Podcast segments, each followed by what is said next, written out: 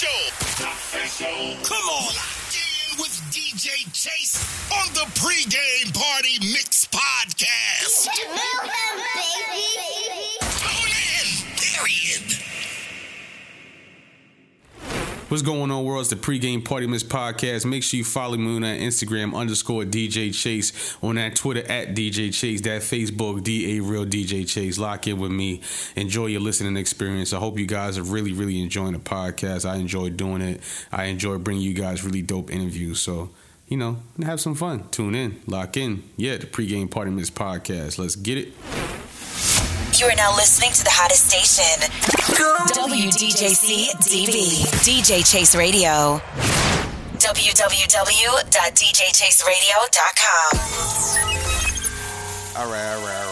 Y'all been waiting for it. The new official mobile app, DJ Chase Radio, on all app stores, Google Play, Android phones, and Apple phones, iOS phones, man. Download that DJ Chase Radio app. Stay connected with us 24/7. The hottest music, playing the hottest music and the hottest shows 24/7. You know this, man. DJ Chase Radio, WDJC-DB, DJ Chase Radio, the hot new audio home for the creative.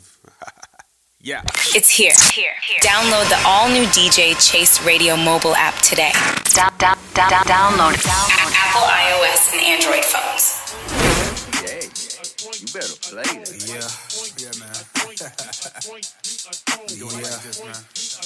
T on the track, man. What's up, man? What's up, man?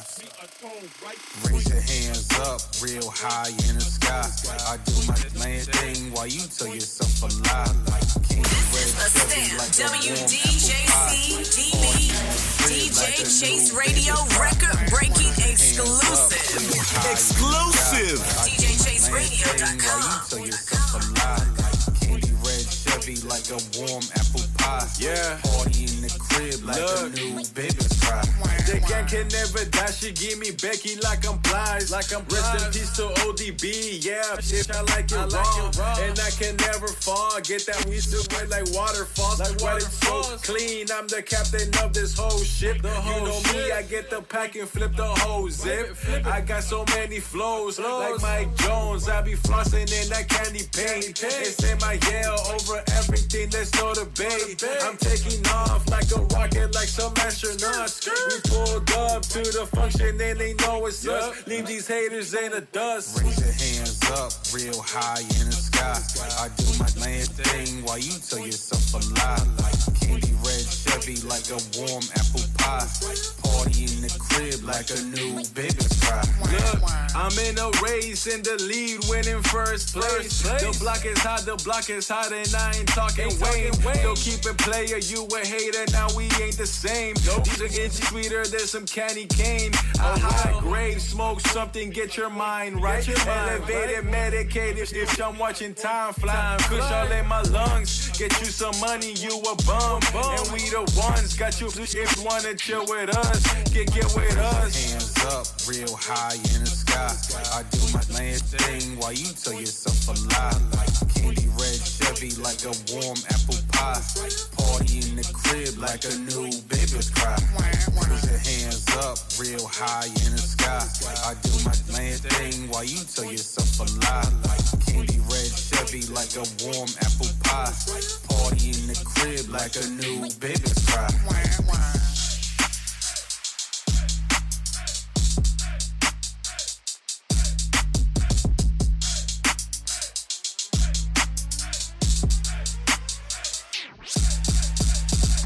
Yeah, man, it's the one and only DJ Chase, man, the Pre-Game Party Mix Podcast, WDJC-DB, DJ Chase Radio, the DJ Chase Radio mobile app, the Apple App Store, Google Play Store, go download that, the Audible app, Apple Podcast, Spotify Podcast, and YouTube DJ Chase TV. We got the super talented, the legendary music manager, my guy, owner of the Paradigm Shift LLC. If I'm correct, West Hempstead's own Andre Mullen in the building. What's going on, brother? Man, thank you so much, man. Yo, what's going on, man? I'm excited to be here. Excited to chop it up with you, man, and you know, get into some things. Yeah. The music is definitely on a paradigm shift from independent to major to independent. So we're going to talk about all that goodness. I want to get into, well, first and foremost, how you feeling today? Yo, I'm good, man. It's funny. I was telling someone earlier, I was like, yo, Memorial Day messed me up. I'm thinking today was Friday. I was scrambling with some stuff, man. It was just crazy. And I was like, oh, it's Thursday. All right, cool. Got just one more day. You good for sure. Good. Yeah. Now I want to get into your background a little bit. You know what I'm saying? You are a vet, you're a legend, you know, at what you do. So I want to get into your background. So you from West Hempstead, Long Island, correct? Yes. I'm originally from Roosevelt.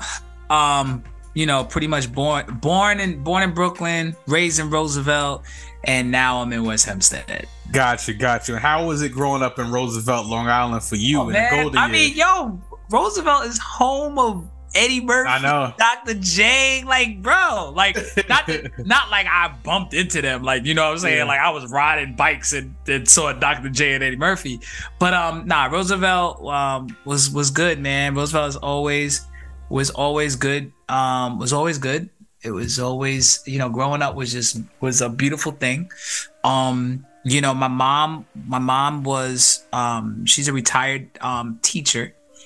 My dad is a retired apartment sanitation supervisor. Yeah. My mom worked. She worked in Brooklyn.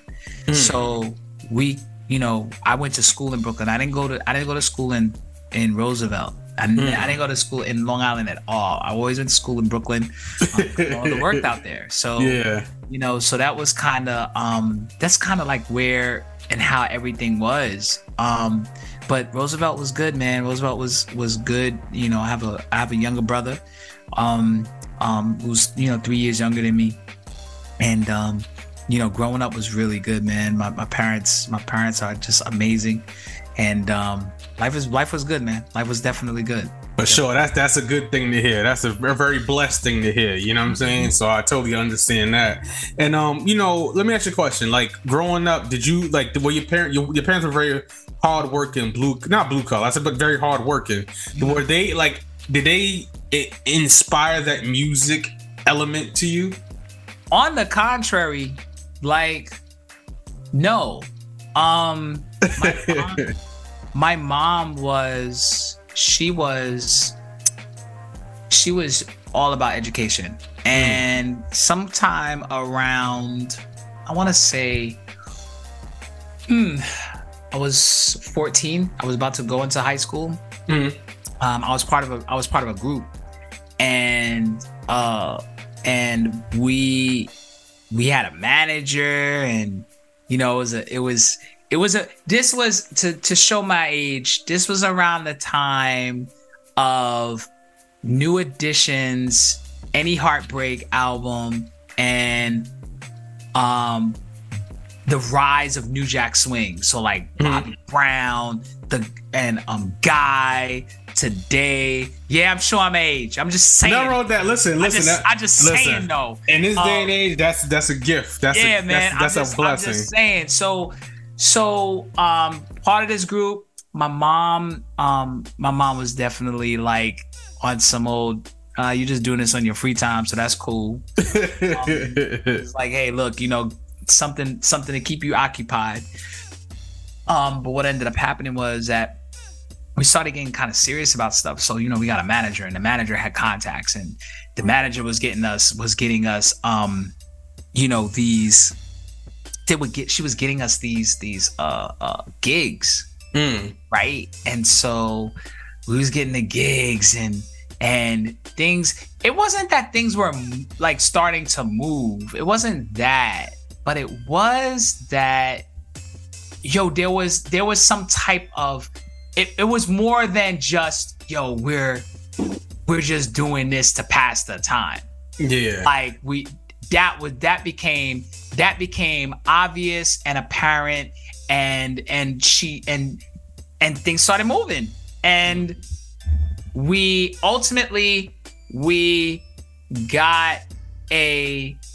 separated from the manager. The group broke up, but it was still me and my man, you know what I'm saying? And we were like a two-man squad. And so we went to open audition at Sir Studios in New York. And it was an open audition for a production company. I can name drop them because they're no longer in existence. Bar Records. Mm-hmm. We auditioned, and they liked us. Nice. They represented us for pretty much a production deal, and we got into it. They started a bidding war. Oh wow! Between Epic, Sony, and Columbia. Okay, time out. I'm gonna stop you there. So you were singing? I was singing. I was singing. Got it. And it was a bidding war, man. And this was when, you know, the labels weren't all together now like that. You know, so, you know, because now obviously Sony owns Epic and Columbia, but they were literally separate entities. And there was a bidding war. We got and Columbia offered us a bigger contract. It was, you know, 7 figures. Nice. 6 figures. You know, pretty much signing bonus. And when I told my mom, she was like, "No, you're not signing." Wait, what? She said no, but the other piece was that my friend he was into church, and he was like, "Yo, man, I turned down a deal for us." So I was not only dealing with this from my mom, but I was also dealing with this from my friend. Wow, I you know what's crazy? I feel that in my soul right now. Like I thought I had it bad. Yo, that's crazy. So I mean, my mom, I knew was kind of. She was always like, kind of like, when I see it, you know, all right, cool. But my friend was like, I was literally leaving school to go to a meeting at Columbia's offices, and I remember I had the alphanumeric pager back then. Yeah. Right? And I got this page, and it said, "Turn down the deal. Come check me later today, and I'll explain it all to you." Bruh. Let me tell you something. You're a better man than me. Bruh. That's all I'm going to say. I promise you, I literally said, the only way that he's going to be able to live is if he tells me God himself said, "Don't take it." So, yo. So I went later that evening. I went to his house, rang the bell. I was prepared to like beat this dude in his face. Yo, I was prepared. That's crazy. I was prepared, and he told me. He said, "Yo, man, I had to turn it down because, you know, I told him we don't do secular music." And I was like, "What?" He was like, I told him I wanted to know if we could do gospel music. I was like, "Bro, we don't do gospel music. We do R&B music. We don't do gospel music." And you're a better man than me, bro. And it's funny, man, because some of these moments in my life, man, the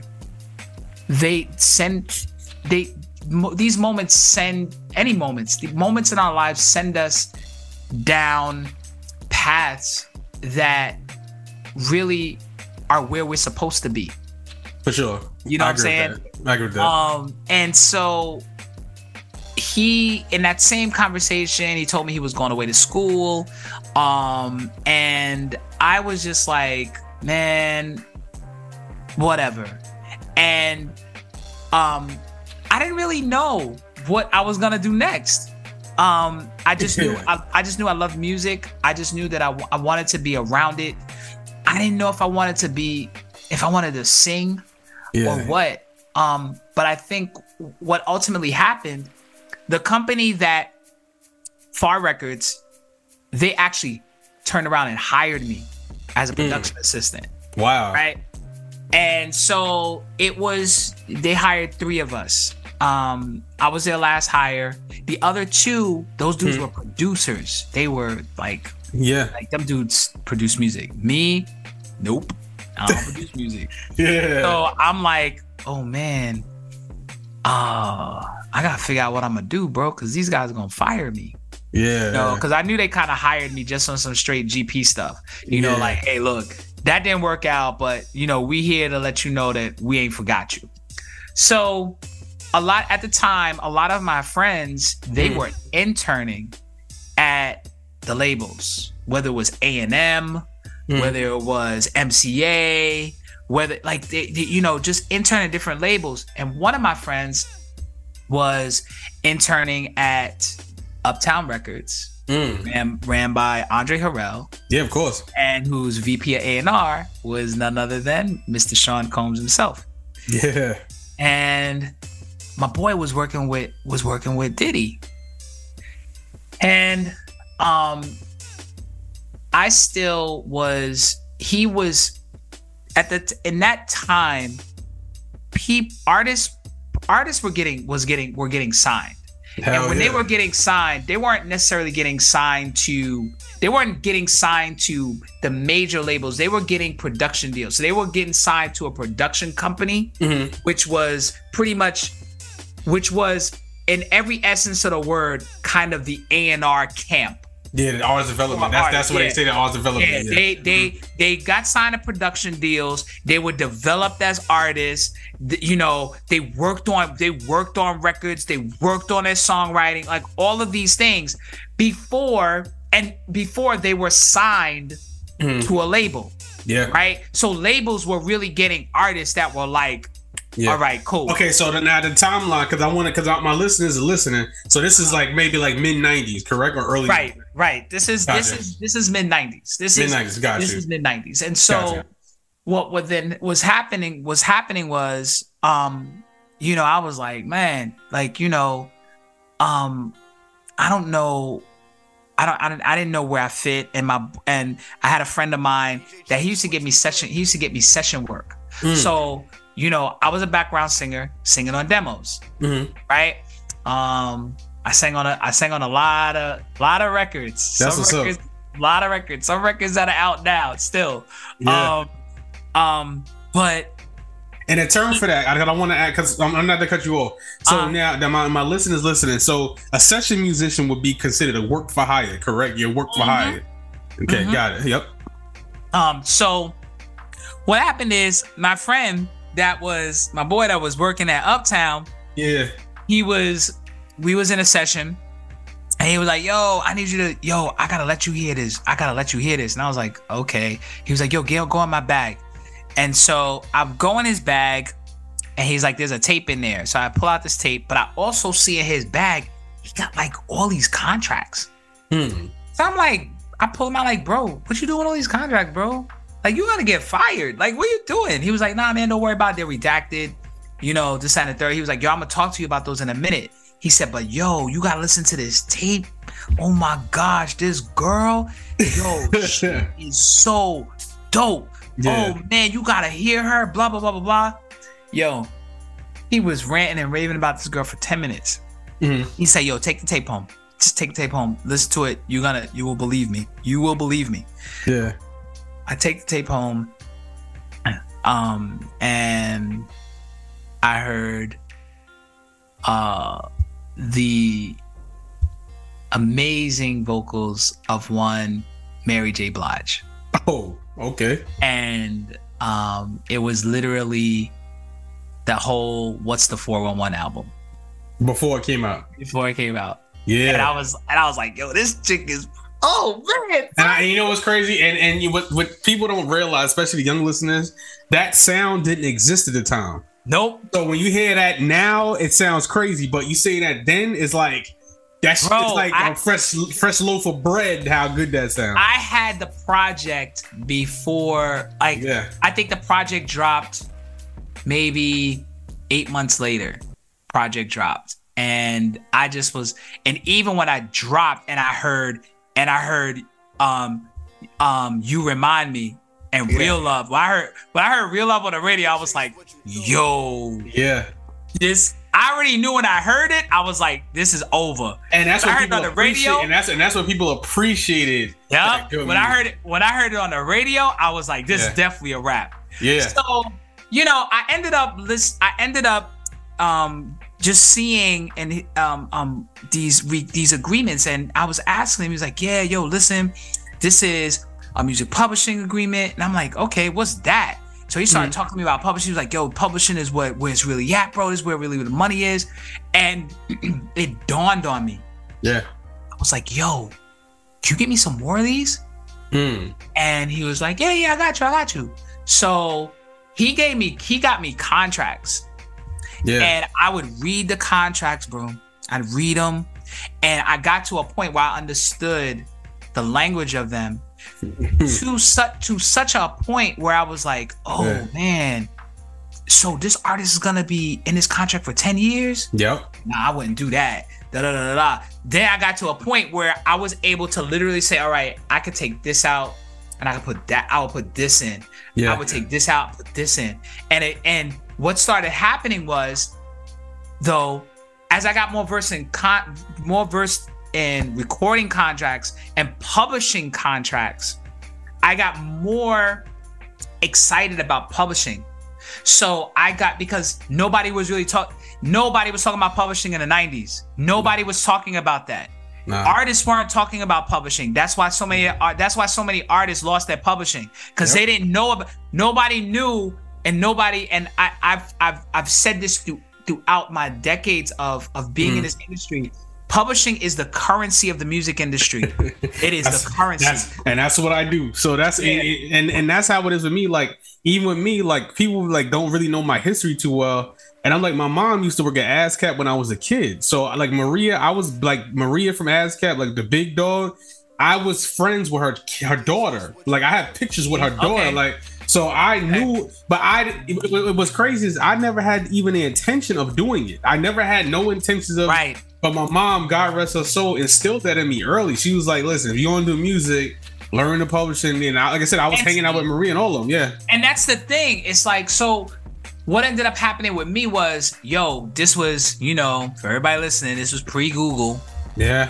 Pre-mobile web 2.0. Yeah. You know, I had to do? I had to beat the pavement. You know what I'm saying? I had to pick up a book. I had to pick up Donald Passman's book. Yep. There were many times that I would just take the Chinese bus from out of Chinatown and go down to DC to the Library of Congress to copyright stuff. And because most people don't know that there is a direct relationship with publishing and copyright. In the government, nobody believed that. So here it is, right? I came back, and you know, I'm working with my PA position, and I'm telling artists, son, you know, I'm talking to some of them like, yo, you need to know about publishing. You need to know about publishing. Blah blah blah blah. Some of them were listening. Some of them were like, yo, you know, I need to get with you. And word got back to my bosses. Yeah. They called me in the office. And they were partners. They were brothers. So one of them was like, man, who told you to go talk to these artists about publishing? Who told you that? So he's going in. I'm thinking like, yo, I'm about to lose my job. But you know what?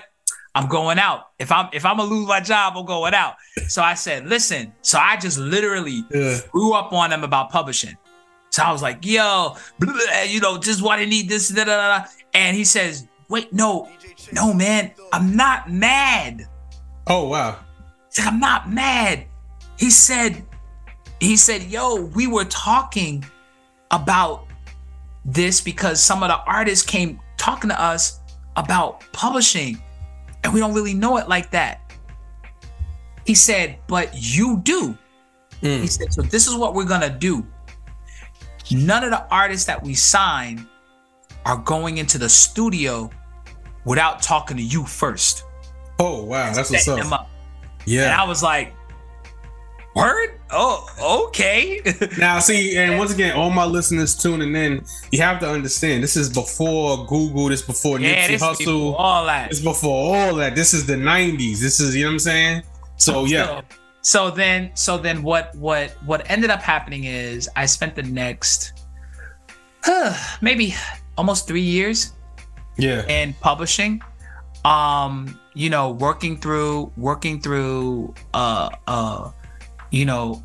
with artists, and working with artists that got signed, working with artists that kind of went, not they were indie, but not indie in the sense of how indie is now. Mm-hmm. You know what I'm saying? Because indie back then was very different. Like indie, like you really couldn't break records as an indie artist. Yeah. So for example, like Raucous Records, that would be considered indie back then. Mm-hmm. So like a Raucous, or not so much a Rough House, but Raucous. Excuse me. Select the hits. Yep. Those were indie. They were. And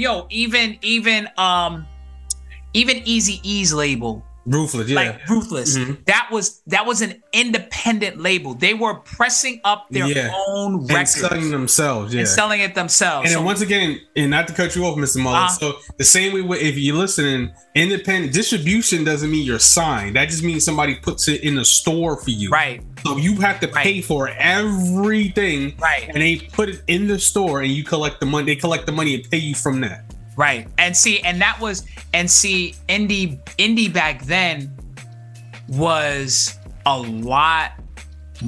lot more challenging.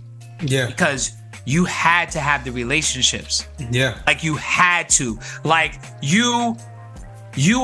the relationship with a record store. Yep. You had to have the relationship with radio. You had to. Yep. Like there was no, like it does. If you put out a record and you didn't have, because again, this stuff was expensive. It was expensive to press up. Even studio time was expensive. Yeah, all that stuff was expensive. I tell a lot of people that I talk to about those times, like, bro, listen, everybody didn't have a studio. Nope. Right? So when my friends would say to me, yeah, yo, I'm going to the studio, this, that, and the third. Yo, 9 times out of 10, they were getting signed. Yeah. They were getting signed. If any of my people was like, yo, I'm going to the studio, we working on, I know where this is going. Yeah. Yo, you gonna get signed.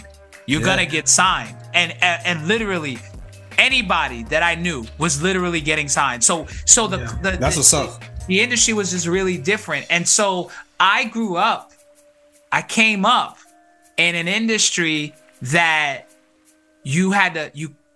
I cut my teeth very different, like very different. This was, it wasn't for the faint of heart. Most of these artists now could not handle how the industry was before. And even when I started, now I'm younger. I started in 2005, but it's like even from then it's different. Like when I was DJing, like you had to get wax and go to the labels, get the wax, and you actually came up in a hard time. Yeah, a hard time. That was because a shift. You know what? Because that was a shift, when the industry. That was when the industry was like, the industry was in flames. Yeah, everybody was losing money.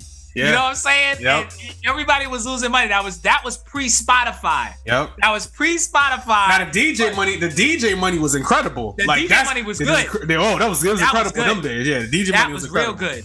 But it was just like, it just was that you had like this whole, like it was weird, bro. Like it was so weird because at the end of the day, what was happening was, you had people that were making, I don't know, like I'll say what really happened was that you had people that were making money, and they were in a place where, they were like, they were only making money from live.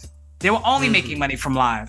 And so which unfortunately is going back to that though. Yes. Because they day trading artists, like every date is like bro, it's ridiculous now. Like it's every day there's a new artist from a major label, not even independent, like a major label. Right. Yeah, every day is a new artist. So you know.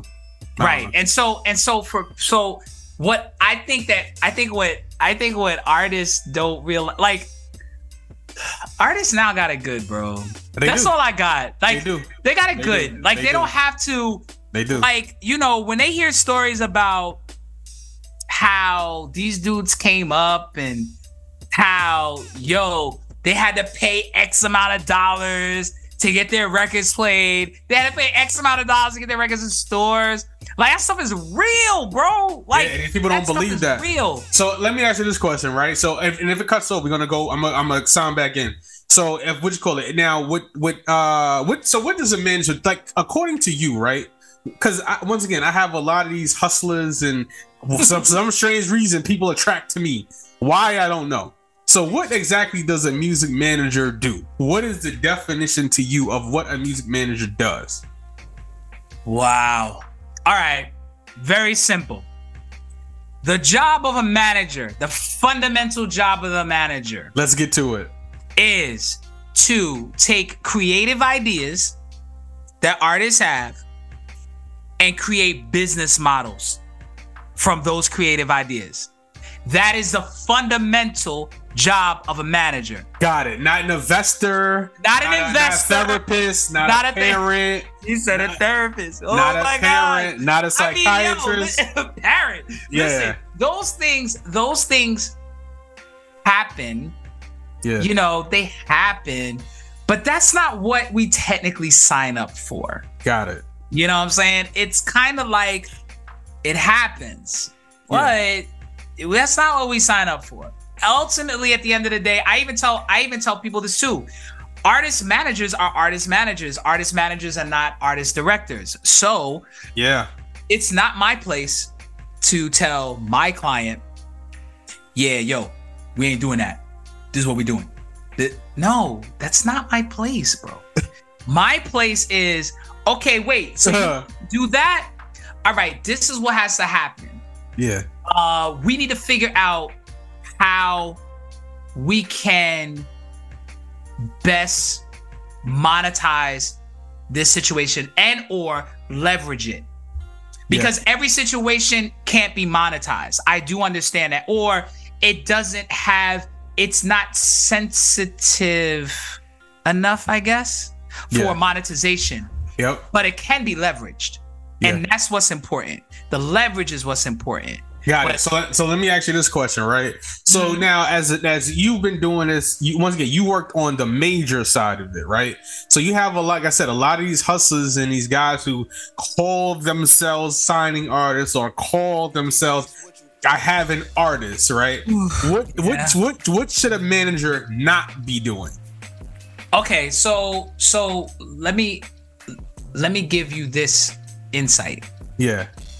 So a lot of my colleagues, if you will, my peers, they work with major artists. They work with artists that sign to labels. Yes. They work with artists that they call the label and say, we need this. This gotta happen. They are the liaison, right?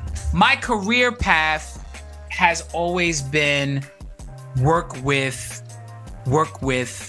indie artists, and because it's been with indie artists, I have an affinity for a lot of the business. I understand that, right? So as a result of that, and for one, people who listening, what he means by that is, when you have an affinity like that, your understanding of the business makes you want to go independent. That's why he's saying yes. Got it. Yeah. Yes. So I just want to clarify that. Yes. Because some people might not understand what you mean by that. So yes. Yeah. So the more you, it's like the more you know.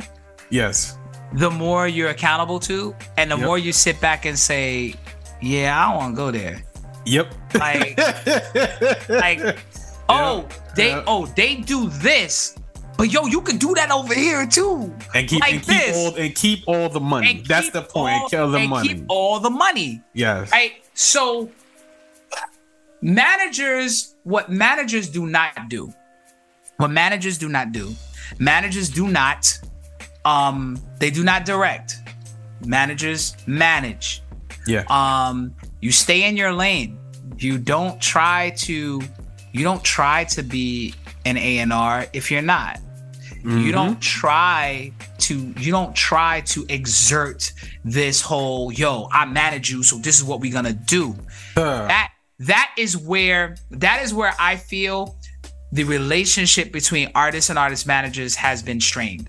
Yeah. Because artist managers try to come in and they say, you're going to do A, B, C, D, and they themselves don't produce any work. They don't work. They're waiting, sitting back like, all right, yo, oh, Chase, you want to work with my artist? Yo, you better call me, and this is what you better do. Blah, blah, blah. I'll deal with it all, It can't work that way because ultimately the artist looks at this and says, yo, I'm trying to create a relationship with Chase, but Chase is over here saying, yeah, man, I don't really want to deal with you because you're a manager, bro. I do that. he be trying to come for my throat. I'm trying to understand why. I had to do that 2 weeks ago. Yo, and I hear you. And that's and so the job of a manager, I welcome if I'm representing an artist that your work that you have an interest in, I welcome you developing a relationship with my client. I want that. Yeah. I want that. Yeah. Only time I need to come in is when the business is involved. Yep. You know what I'm saying? I want you and my client to be the best of buds, because guess what? When opportunities open up, you're going to call your man. Hey, yo, bro, I got this, that, and the third. Yo, you going to come through. Yo, all right, cool, Chase. Yep. Let me go talk to Andre. And it's crazy. Get the particulars together. Yep. And yo, let's get it done. And it's funny because, that's what it is, because even like right now when I sign artists, like I'll sign an artist as a single deal because that, like you said, like we said, the more you know, the further you can go, and the less headaches that you have to deal with. So even like with me, the whole time I'm like, all right, well, I have the studio in my house. I'm sitting there, a whole bunch of guys rapping in my house. Let me start a label. I was like, I was already doing it. So I was like, but then I started learning like, okay, I could start doing singles and work for hires and you know what I'm saying? So I'm like, okay, this is how it's done. You know what I'm saying? And even when I'm trying to like, because even people see me, they see, oh, you successful as an indie artist or indie DJ, and they be like, oh, why don't you manage me? I'm like, bro, I'm not a manager. Like that's not my, I am not a manager. Like I tell people, like I don't even play that role. I say I'm not a manager. All right. So with that being said, you know, what does a manager look for in an artist? Like what does a manager overall look for, and what do you look for in an artist? Wow. Like that all depends on the artist, to be honest. Or I should say the manager. Because it all depends where the manager is. Some managers are they want to work with artists that are, you know, they don't mind working with new artists. And so what they look for is really based on potential. Those managers remind me of A&R scouts. They are like, yo, this artist, like they got the potential. I have some connects here. I have some resources here. We can build it out. We could build them out. Then you have what I call like kind of like mid-tier managers that work with artists that really are at a place where they need help. Like they need administrative help. They have a couple of things going on that now requires someone to kind of come in and really help to build, you know what I'm saying? And really take care of and manage. Now, hold on. Now, I want to ask you this now. So a lot of artists, like, because even like now you see a lot of these stupid clips on the internet that supposedly tell artists how to do it. Now, how do you feel like the popularity contest with artists? Like, you know what I was getting ready to say. Yeah. Like the social media, I'm a work with this artist because of social media, but they can't sell 2 tickets to a show. Well, yeah. I mean, yo, listen, I love, you know, I was looking at something. You reminded me about an interview that Elliot Wilson had with Nicki Minaj. That's what I was getting to.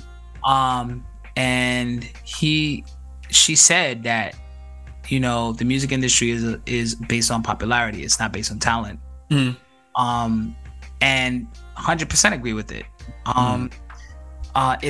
It's about sales for music is about people.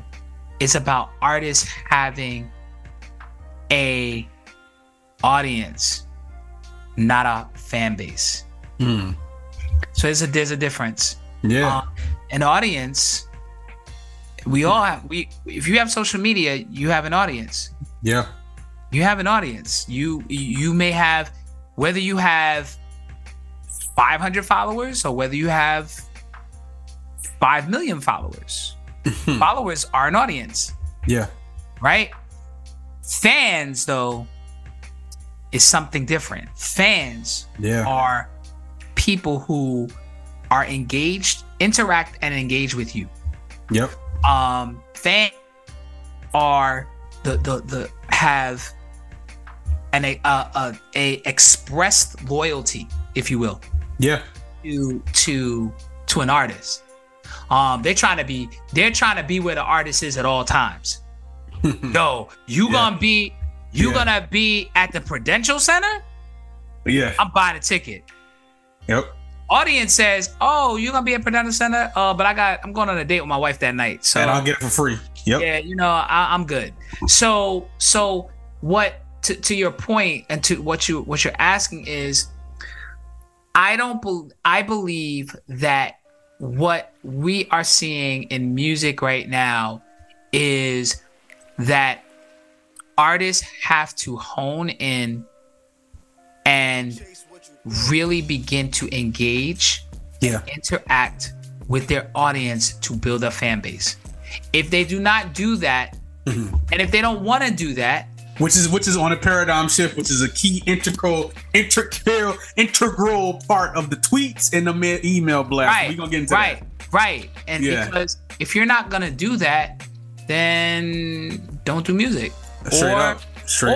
Do music, but don't come on social media. Oh man, there's no exposure. I can't get that. Listen, this is a therapy session to me. So I appreciate. This is what I deal with.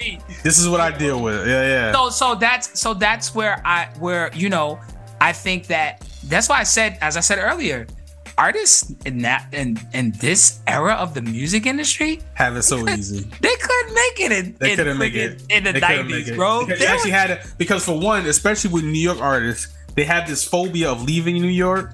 And I'm like, bro, you will be, listen, I don't even know no ways to say it. Like, I'm like, listen, you on your own at this point. Like, if you don't, listen, I get in my car every month. I'm hitting a new place. Every when I get a chance, I'm so booked up. Even when I'm not booked up, I'll make up reasons to go to another state. Like, I'll make up a reason to go. You know what I'm saying? And what I want to ask you this too, right? Like, how should an artist approach? You know what? I don't even want to just say artist. How should a manager or pseudo manager or an artist approach a seasoned veteran manager such as yourself? How should they approach you? Well, I'll tell you this. I think it's the other way around. I am very open to working with younger artist managers. Mm-hmm. Cause a lot of them don't know the business. They don't. Real story. Yeah. So I had a consultation with an artist manager, who literally was like, "Yo, man, I thank God for you, fam. What you've been putting out here, it really resonates with me." And I said, "Okay." So he said, "Look," I said, "Well, what are you working on?" He said, "Well, my artist, he is starting to take off." And I said, "Yeah." And he said, "Yeah." So they spent $10,000 of their own money, with a marketing company. They made $50,000. Wow. Right? They made $50,000 off of a single. Yo, that joint hit the radar of labels. Yeah. Did it? Let me ask you a question. Now, when you mean 50,000 of revenue, that's just off streaming, not shows anything. That's off streaming. Just off streaming. Yeah, that's what I want to clarify. They made it off streaming. Off streaming. Yep. And they had started taking meetings. Yeah. And he told me, he said we've been offered everything in the neighborhood of seven figures. Yeah, that's what's up. And I'm like, yeah. He's like, yeah. And I'm like, yo, that's good. Like, what's the problem? Yeah. He said to me, he says, I don't know the business. Oh. And he said, yo, I'm afraid of signing. I'm really afraid of signing. And I don't know. He said, because, yo, they're offering a lot of money. And I was like, it's like, yo, I'm like, he's like, you know, I want to, he was like, yo, and it's a life-changing money. For me and my man, it's life-changing money. Like, lives. He said, but it's just, yo, I don't know yet. And so I advised him. I said, yo, just make sure you have you get a good lawyer. If you need a lawyer, let me know. I got one I can refer to you. I said, but I understand. And he said, yo, man, I subscribe to your newsletter. Yo, man, anything that you put out that's resources, man, I'm taking. For sure. And that's what you, and I appreciate that as well, because that's why, like I said, you know me, I do all the showcases. So I see, listen, I'm surprised I'm still in the music business, what I've seen. So, but I love it. I do it because I love it. So another thing I want to ask you too, that was really important to me to ask was, what's the difference between a tour manager and a music manager and a business manager? What is the difference? Oh, well, So there are varied degrees of management. So, you know, because, you know, even within that, you know, some artists even have a day-to-day manager. Yeah. You know what I'm saying? Yeah. That literally handles everything. Day-to-day things. You know what I'm saying? No, not running and getting coffee. No, not running and getting my dry clean. No, not that. But the day-to-day of, yo, managing and administrating calendar, managing and administrating appearances, like that's day-to-day management, right? Your business manager is handling money. Business manager is a person that pays everybody. Yep. That's part of your team, pays whoever needs to be paid. They handle your taxes, right? Some cases, they even pay bills. Yep. Your business manager pays bills. Okay, you know what I'm saying? Your tour manager is literally the one who is on tour with you. They handle all of the pieces that come up during a tour, whether it be where you're staying, incidentals, getting you to and from venue. That's what the tour manager handles. The tour manager handles that. For sure. Now I want to ask this too. This was another very specific question that I wanted to ask, right? Because it's once again, as you know, it's so much it's getting to the point I don't even like. It's so much misinformation on the internet. So how much does a manager normally take, and a percentage wise, like what would be a good compensation package for a manager? So now, do we do 10%, 15%, or 20%? How does that work? How does a manager get paid? Listen, man. Let's talk about it. Listen, man. This is a very, very, very hot topic. Yes. Because I believe artist managers should be making 50%. 50? 50. And the reason why I say that is because okay.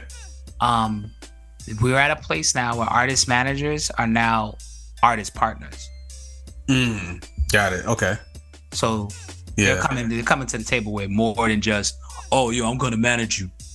It's, I'm managing everything. So let me ask you this question. This is a very deep topic, guy. This is probably the best question I've had, because So that's a lot of the 50% is a lot, but yeah, see, and everybody feels like that. Everybody feels like. Let me ask you this question. Okay, so let me ask you this question. So with that being said, with 50%, right? Mm-hmm. Would a manager invest into the artist? Or no. So you're just gonna get 50% of the business. Keep it. Check it. See, here's the problem. That's crazy. Nah. Here's the problem. Okay. Here's the problem. The problem is that people think the artists' managers are not worth their hire. Because let me tell you something. Yeah. If I'm bringing money in and opportunities in, mm-hmm. right? Why can't I get half? Because guess what I'm doing? Yeah. I'm carrying the weight here. You know, I am partnering with you. Yeah. All right. So let's That's a big piece. Listen, bro. Hey, that's my hot take. And I know how people feel about it. I gotta cook this up. Because ultimately it is an equity position. Because most of the time, let me tell you what I was yesterday years old when I found out this. Okay. You ready? Let's hear it. Michael Jackson, mm-hmm. right? The king of pop. Yeah. He paid his manager $85,000 a month. $85,000 a month? $85,000 a month. Plus. Yeah. 15% commission. But that's Michael Jackson. All right. So and he was selling rap. He was selling actual. No way can an artist perform. Listen, unless you are Drake. Listen, nobody can sell. This is the problem. This is the problem. Artists want managers to be out here, and they want artist managers to be partners. Yeah. Right? But they don't want to pay them as a partner. Okay, that now you saying from that perspective, that makes total sense. Right. That makes sense. They don't want to pay them as a partner. So what they want is, well, yo, you know what? If you gonna be my manager, then yo, you gotta bring in, you gotta work too. Yeah, that makes sense. That makes sense. And I'm gonna give you 10%. No. Okay, that makes sense. You know what? I'm just like, I mean, like I said, I'm not a manager, so I wouldn't know. But it's just like. That's a lot, but I understand where you're coming from. Think about it. Even if it was an equity position, right? If it was an equity position, right? I'm out here. I'm leveraging my resources, my contacts. Okay, got it. Okay, to get us to money. The next level.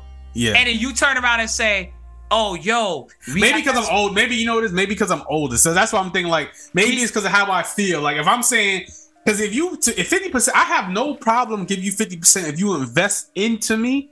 50% is cool. But check this out though. Yeah. But check this out. But then if it's an investment, if it's 50% and I invest in you, then how do I get back my investment? No, I'm agreeing with you on that. If you invest, this is what I pose. Okay. It's because yo, listen, LaRussell put something out there too. A couple of weeks ago. Oh yeah, that was stupid. Yeah, I talking about stupid. Managers. That was stupid. If you're not willing to invest, that's stupid. Bro, yeah. I don't agree with that. I'm investing. Yeah, sweat equity is still invested because you could be doing something else. You be doing something else. Yeah. No, listen, I agree with. Hey, look, if I'm gonna sit, I don't agree with no manager sitting back and saying, "Yo, well, nobody hit me up, bro." So, what's going on? So let me ask you this. So let me ask this question, right? So. With that 50%, and we're gonna wind down a little bit too, because I want to get more into you. Like, okay, you take 50%, right? And a lot of artists today, and I understand where you're coming from. I totally do, because me as a DJ, I've seen so much. I've seen these managers do a lot that they shouldn't be doing, and I feel like the unrealistic expectations of artists today. Is that why you say, you know what, I'm just done with it in 2021? You just said, listen. The unrealistic expectations of the game. Yeah. I'm here for it. I got my homework. I'm here for it. All right. So I believed that what caused me to stop what caused me to, in every essence of the word, retire, if you will. No, I understand. I'm calling it, and I'm really calling it retreading. Yeah. That, what caused me to do that was because I felt like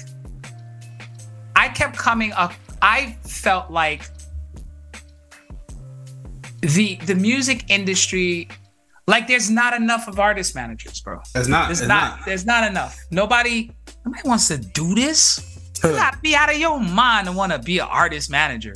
And on a side note, for those who are listening, you artists, you need managers. Yes, you do. You need a manager. Emphatically, you need a manager. Take it from DJ Chase. I get called. I'm gonna show you an email I got just maybe 6 hours ago. Let me tell you how bad this email was. Trying to book an interview with me. I'm gonna put it on the screen how bad it was. Oh Lord. Yep. This how bad the email. Where is it? Okay, there you go. First of all, this is no introduction, no nothing on the email. I'm like, I'm supposed to get it. Like, who's answering that? Who's answering? Like, artists, you need a manager. Yeah, real talk. Need a manager. Real rap, real spit, no cap. You need a manager. You need someone. You do. It's just that I believed that I was tired of doing management the way I was doing it. Yeah. I was tired of working with artists who didn't really respect my knowledge. Which I understand. The more, you know, brother. It's like you don't really respect that. Yo, at the end of the day, like, the only place you getting somebody to talk to you about metadata is at a label, and you can't get to a label right now. The only person that can talk to you about music publishing is at a publisher, and you can't get to a publisher right now. Nope. The only person or the only entity that can even really talk to you about a release schedule is a label, and you can't get to them right now. Yep. So you're now talking to somebody who understands these nuances and understands all these parameters, and you're like, oh, well, I don't want to do that. Oh, well, you know, it's not that serious. Okay. Well, no, you know what's funny, Andre? It's like, yo, I'm just like, it's like I said, it's literally talking to like the therapist of this. This is therapy for me too, because it's just like, I see, so like, I do these big events, and I've DJ'd all over this country, and I just be like, y'all have no idea how this works, and I sit here and I really be saying like, and you know what's funny, and I know you probably understand this more than ever. It's like from the all the way to the highest top to the belowest of the low, and nobody really gets how this works.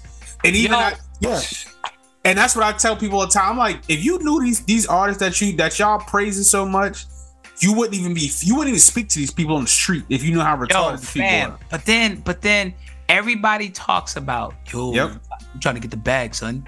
All right. So now that I'm wanting to put things in place for you. And organize it to get the bag. You over here acting retarded. I don't know how it's like, bro. Like, you can't listen. What we can't do is we can't act like this is we can't act like this isn't about work. I have always been an artist manager. Yep. Who has focused on creating sustainable avenues of revenue. Like, we're not doing, I don't care about playlists. Yep. You get on a playlist doesn't mean we're making money. It don't. Oh, wait, but hold up though. You got an email list, and we got subscribers, and we got, now we can start talking about what we can do with that, how we can leverage that, how we can monetize that. So that's where I'm at. Yeah.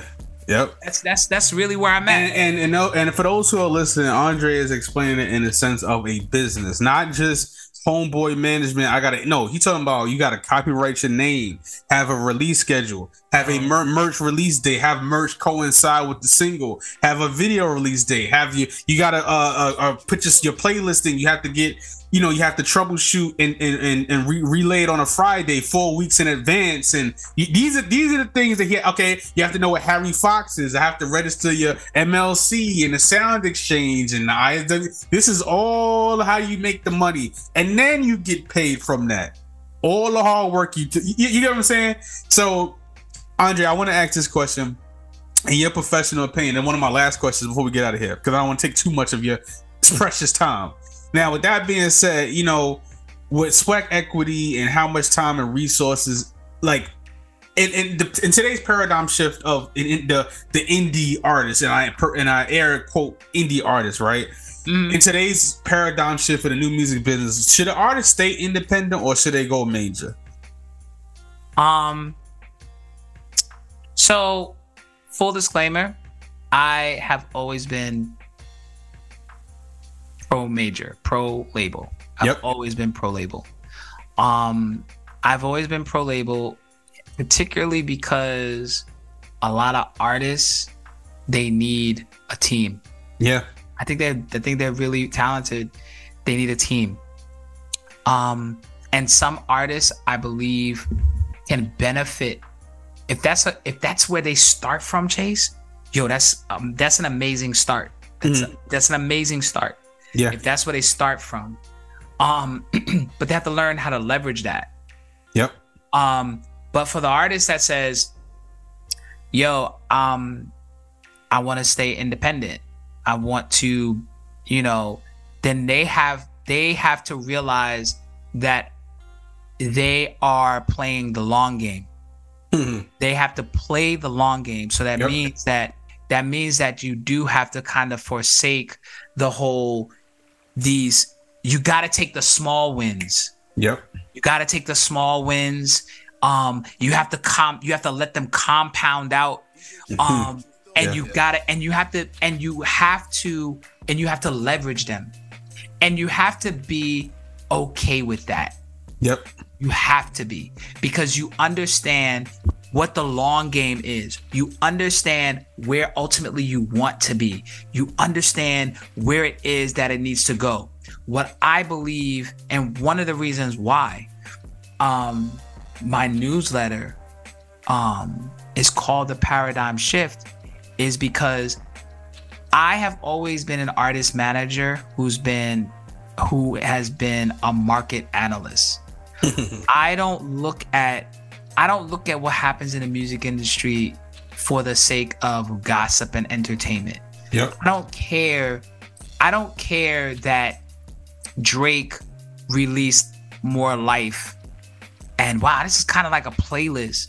I don't look at it like that. I looked at it like, why did Drake release this project?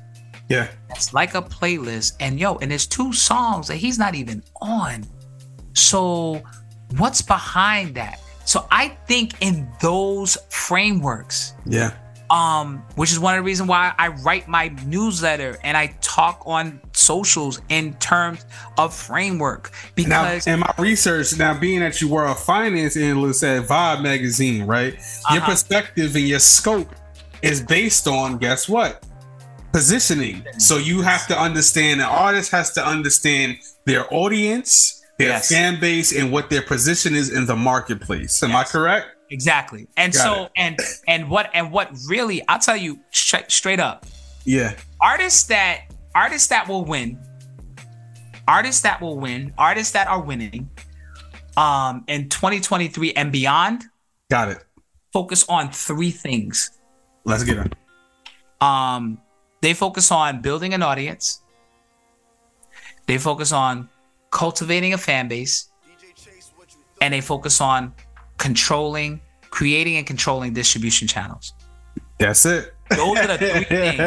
An artist that does that, fam, they gonna win for forever. Yeah. And they can DJ for 20 years. Baby. It's gonna be serious. That Word is up. Because artists, again, because artists have to stop. And I wrote a piece on LinkedIn in I think it was like in 2008. And I said, artists have to see themselves as brands. I said it in 2008. And this is, hold on. And with that being said, this is before the Tainting of America with Steve Stout. This is before that. Gotcha. Come on, man. There you go. And so I knew that the only way that artists were really, the only way they really going to make it is if they turn around and say, yo, hold up, pause. I'm like Coca-Cola. So what do I got to do? I got to really put some things in place, put some things in order so that I can continue to create a sustainable brand. There you go. Andre Mullen, I want to ask this my very, very last question before we get out of here. Now, what advice, and I always ask everybody this, what advice do you have for anybody getting into the music business today? You better have a lot of money, bro, because, yo, that's expensive. It's either you better have a lot of money. Word up. Or you better be willing to play the long game. Long game, yeah. Because if not, like real talk, I'm telling you, the music industry right now is ripe for people who understand that they can use music to create a fully functional, fully sustainable, high revenue driving brand. There you have it. That's what it is. Andre Mullen, you got to pay for the rest of this conversation. You know what it is, man. Believe it. There's a lot of money. Word up. You got to pay a lot of money. We expensive. A lot of money. I ain't cheap out here. Word up. My guy, Andre Mullen. Thank you, brother. Thank you so much, man. Where can people find you on social media? The legendary manager. Where can he find you? It's real easy. It's The Andre Mullen, THE, The Andre Mullen. Sorry. The Andre Mullen on Instagram, on Twitter. And on LinkedIn, it's Andre Mullen, MBA. You can find me on LinkedIn. All you got to do is really just search artist managers or artist management. You definitely can check out my website. Yep, I got a website. Yeah. I got a website. Nothing wrong with the website. All right. Websites, Andre Mullen. AndreMullen.me. Go there. Check it out. I got the playbook. I got the newsletters. Please, you need to subscribe to my newsletter. I got some great things coming up. And yo, man, stay tuned. There you go. You have the Andre Mullen, legendary music manager, concierge right now. Subscribe to that newsletter, the Paradigm Shift. I'm on there. I think I wrote a review. If I'm not mistaken, I'm on there. You'll see me on there a little bit. I am DJ Chase, man. The Pre-Game Party Mix Podcast right here on WDJC-DB, that DJ Chase Radio mobile app, Android phones, iOS, our Apple phones, DJChaseRadio.com. You see the merch, get the merch. You know this, man. DJ Chase. Yeah, man, it's the one and only DJ Chase, man. You know this, man. You're now locked in. DJ Chase Radio, the new audio home for the creative, man. Keep it locked. Stream 24/7. Let's go. We are lit. Keep it lit. You are now listening to DJ Chase Radio. Turn your radio up. The home of the creative. Tune in 24/7.